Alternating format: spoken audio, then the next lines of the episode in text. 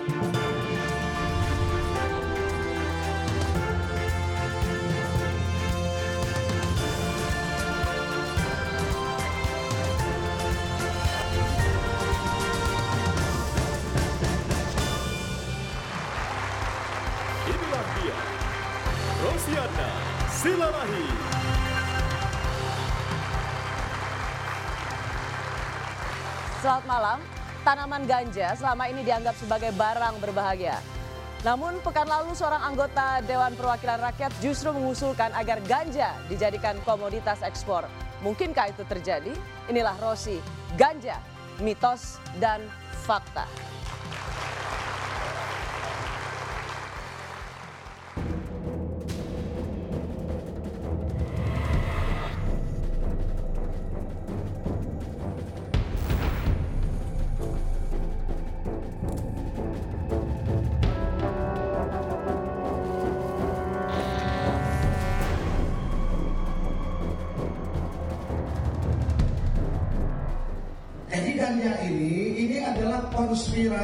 Global. Dibuat ganja nomor satu, bahayanya. Nah, tiga yang lain itu cuma nomor sekian-sekian. Jadi Pak, ini ganja ini bagaimana kita jadikan komoditas yang ekspor yang bagus. Jadi, jadi kita buat lokasinya, saya bisa kasih nanti daerah dari mana. kita lindungi bangsa di dunia ini dari penyalahgunaan narkotika salah satunya adalah ganja.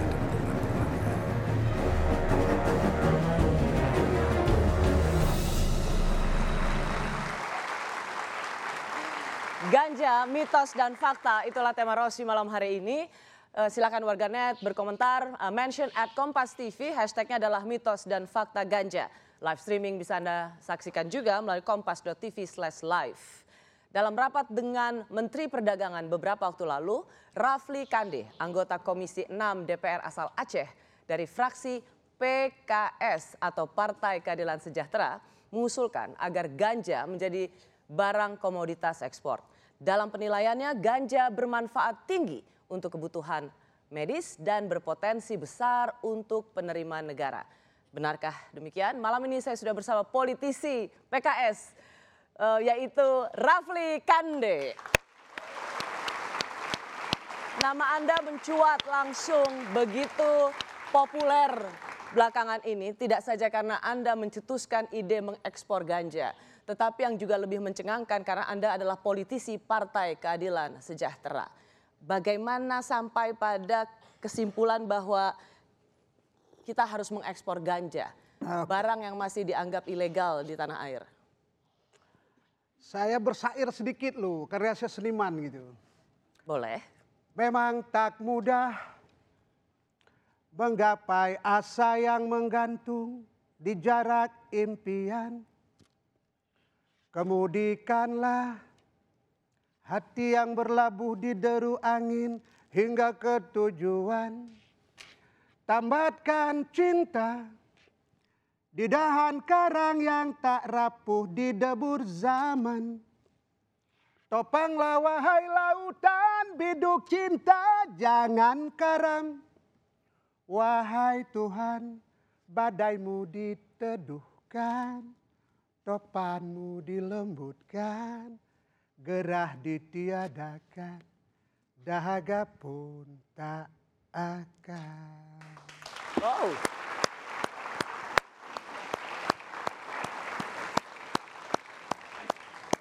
Itu tadi nyanyi untuk sebagai pembukaan. Iya, betul Jadi- sekali. Jawaban atas bagaimana bisa dilegalkan? Ya, pertama sekali begini. Eh, awal pertama itu kita rapat dengan Kementerian Perdagangan.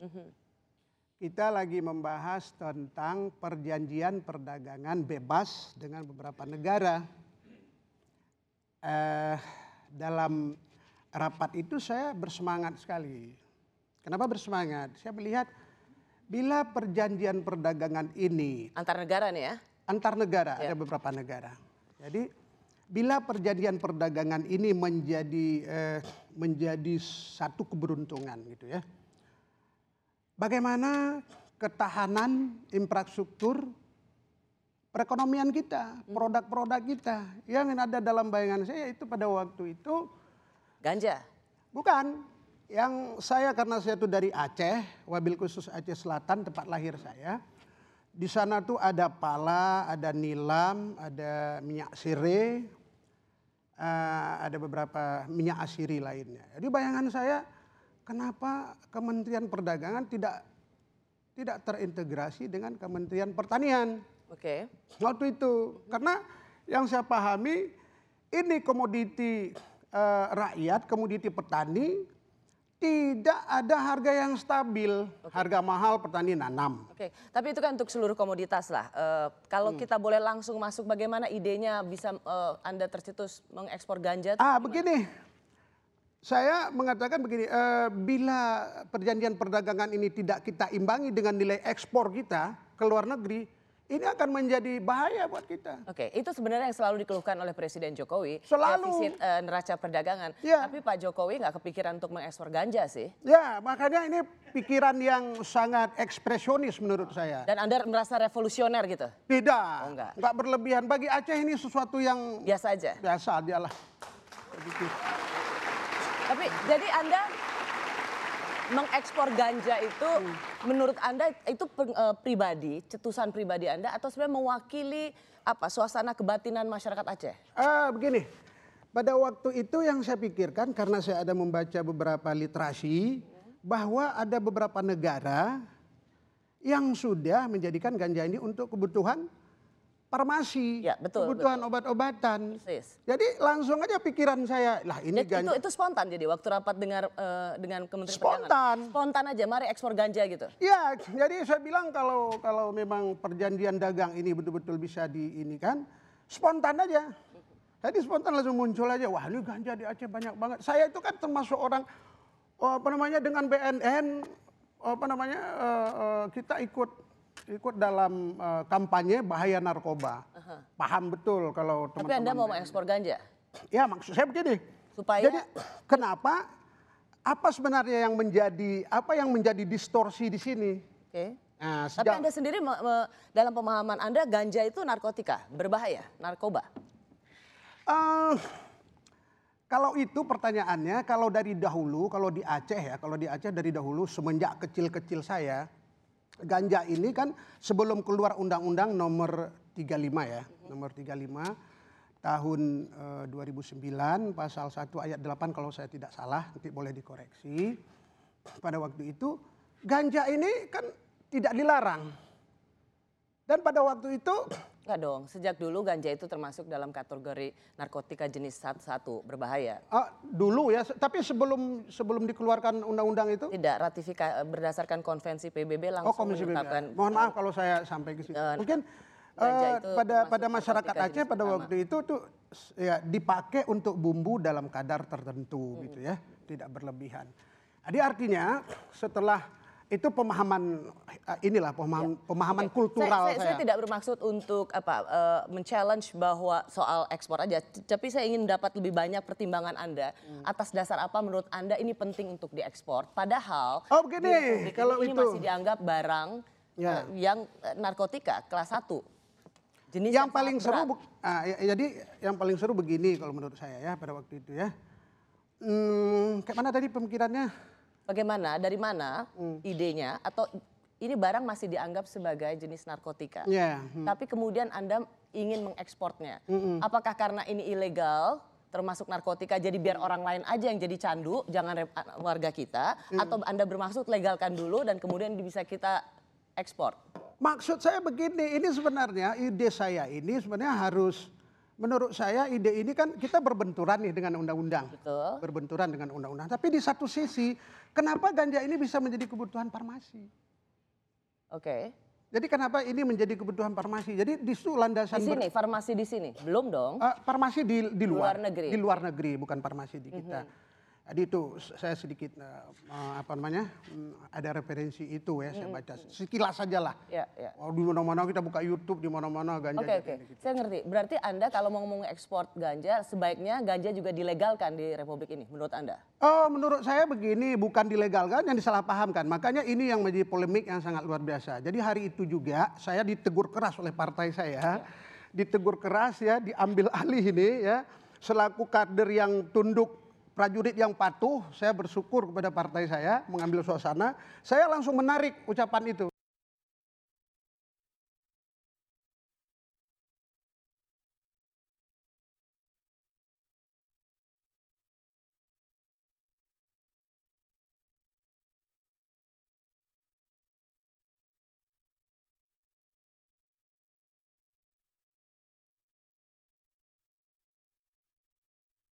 Kita terus terperangkap di alam pikir kedangkalan pikir kita. Ya. Ada mending saya harus menarik ini dulu. Oh mungkin Anda minta maaf, mungkin menyesal karena menciptakan kegaduhan.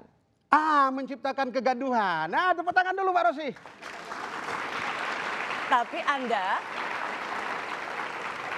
tidak menyesal atau Anda merasa tidak perlu menarik ucapan Anda bahwa ganja ini perlu diekspor untuk meningkatkan penerimaan negara. Kalau sekarang, kalau sekarang ini kan sudah menjadi isu publik. Mending kalau gimana nih, gi- gimana gimana mau mengelolanya banyak hal yang harus bersentuhan. Ya kan? Kalau memang harus dikaji seperti apa pengajiannya. Kalau memang ini bermanfaat untuk dunia eh, apa namanya dunia eh, pengobatan, Medis, medis, memajukan ilmu pengetahuan. Bagaimana? Eh terserahlah saya. Memang tak mudah menggapai asa yang menggantung di jarak impian ya kan?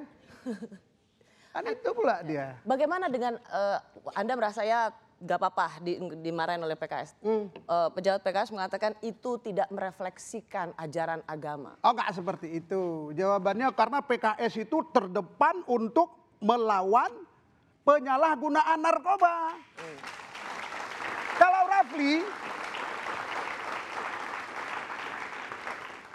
Kalau Rafli tanya sama orang Aceh wabil khusus, tanya sama orang-orang BNN. Saya nggak minta dibiayai oleh BNN. Atau Anda termasuk ini juga ya? Apa? Saya termasuk orang terdepan untuk melawan penyalahgunaan narkoba. Oke. Nah, Bila Bung ga- ganja Bung- juga Bung Raffi, dipakai. tadi yang mau tanya, tanya Pak Janda, ganja itu buat Anda termasuk narkotika atau tidak? Ah, kalau sekarang secara hukum kan sudah dibuat sebagai narkotika. Ya, saya tunduk dan patuh aja pada hukum.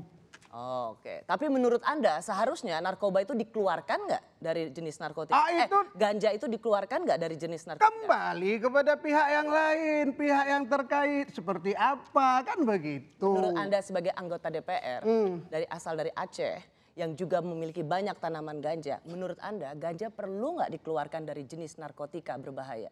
Saya belum bisa menjawab itu. Itu harus ada kajian-kajian, kajian ilmiah yang menentukan jawaban itu. Oke. Kalau Anda jawaban tidak itu- belum bisa menentukan itu, bagaimana Anda bisa sampai kesimpulan mari kita ekspor saja?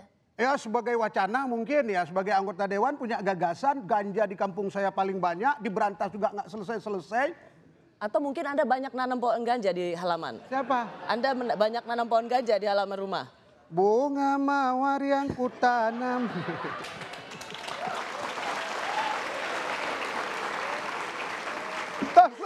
Udah, Anda udah kebayang-bayang aja eksportir ganja gitu, lumayan banyaknya ya. Oke, Jangan gitu saya- dong Rosi gimana Enggak, dong? kalau diizinkan. Tadi bagi kan ini- aja. Ini kan belum tentu diizinkan. Anda kan sedang mem- ini membuat wacana. Meskipun saya lihat Anda kayak juga gamang tuh dengan wacana yang Anda eh, kemukakan. Saya mendapat sambungan telepon dengan Pak Muhammad Amru. Ia adalah Bupati Gayo Lues. Eh, Pak Amru, selamat malam. Assalamualaikum. Waalaikumsalam, selamat malam Mbak Rosi. Hai Pak Amru, Pak Amru kita lagi bicara soal eh, ini eh, Bung Rafli Kande ini kan bilang mengekspor eh, ganja. Saya mau dengar dulu komentar Pak Bupati eh, Gayo Lues. Anda setuju nggak ada upaya untuk bisa mengekspor ganja? Baik Mbak Rosi, pertama saya minta maaf tidak bisa memenuhi undangannya untuk tampil di studio. Gak apa-apa, yang penting kita bisa tetap telepon-teleponan. Betul. Ya, eh, salam hangat untuk Bung Rafli. Assalamualaikum Pak Bupati. Waalaikumsalam. DPR yang luar biasa saya kira.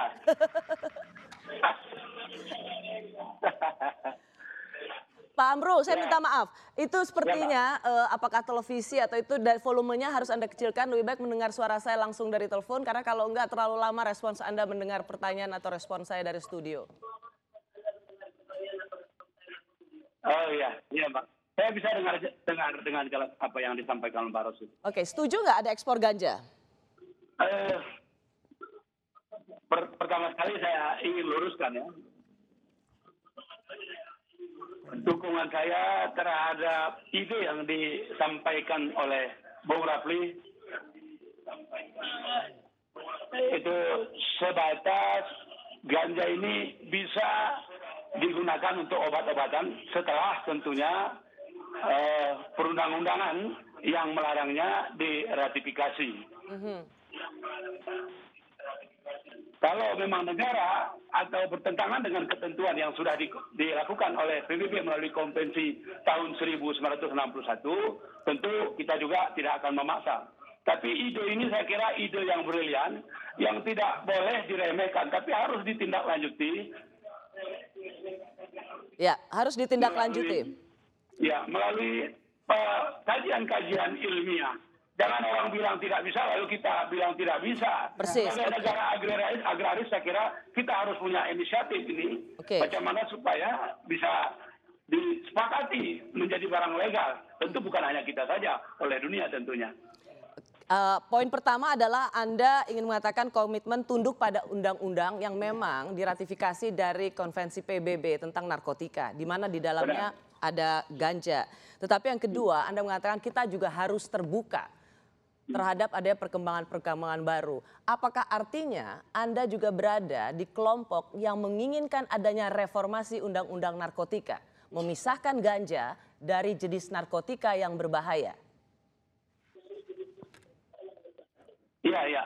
Saya, saya, saya katakan demikian ya. Saya sangat setuju apabila ratifikasi ini dilakukan. Lakukan kajian-kajian tentang ini. Ini kan eh, konvensi tahun 1961. Saya kira kita harus sudah bisa mengkaji 61 ke tahun ini. Sudah berapa tahun ini?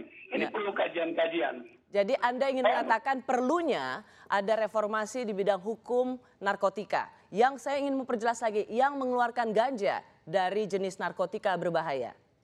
Benar. Oke, itu yang saya ingin dengar dari Anda. Baik, Ya. eh, tapi mhm. Ya, tapi kan, kan kita, saya ingin ingin tegaskan sepanjang itu belum diratifikasi, kemudian undang-undang dari Republik ini belum diubah, kita adalah orang yang paling depan untuk menumpas persoalan ganja ini, apalagi dalam hal penyalahgunaan. Ini kan sekarang ini yang, yang dipersoalkan penyalahgunaan narkoba. Penyalahgunaan. Ya kalau penyalahgunaan itu macam HP ini saja kalau kita salah gunakan bisa berbahaya, jangankan ganja. Ya. Minum air putih kita berlebihan bisa mabuk. Mhm. Tapi menurut Anda sebagai bupati di mana Aceh misalnya banyak tanaman ganja, menurut Anda banyak nggak warga Aceh itu yang jadi kecanduan ganja?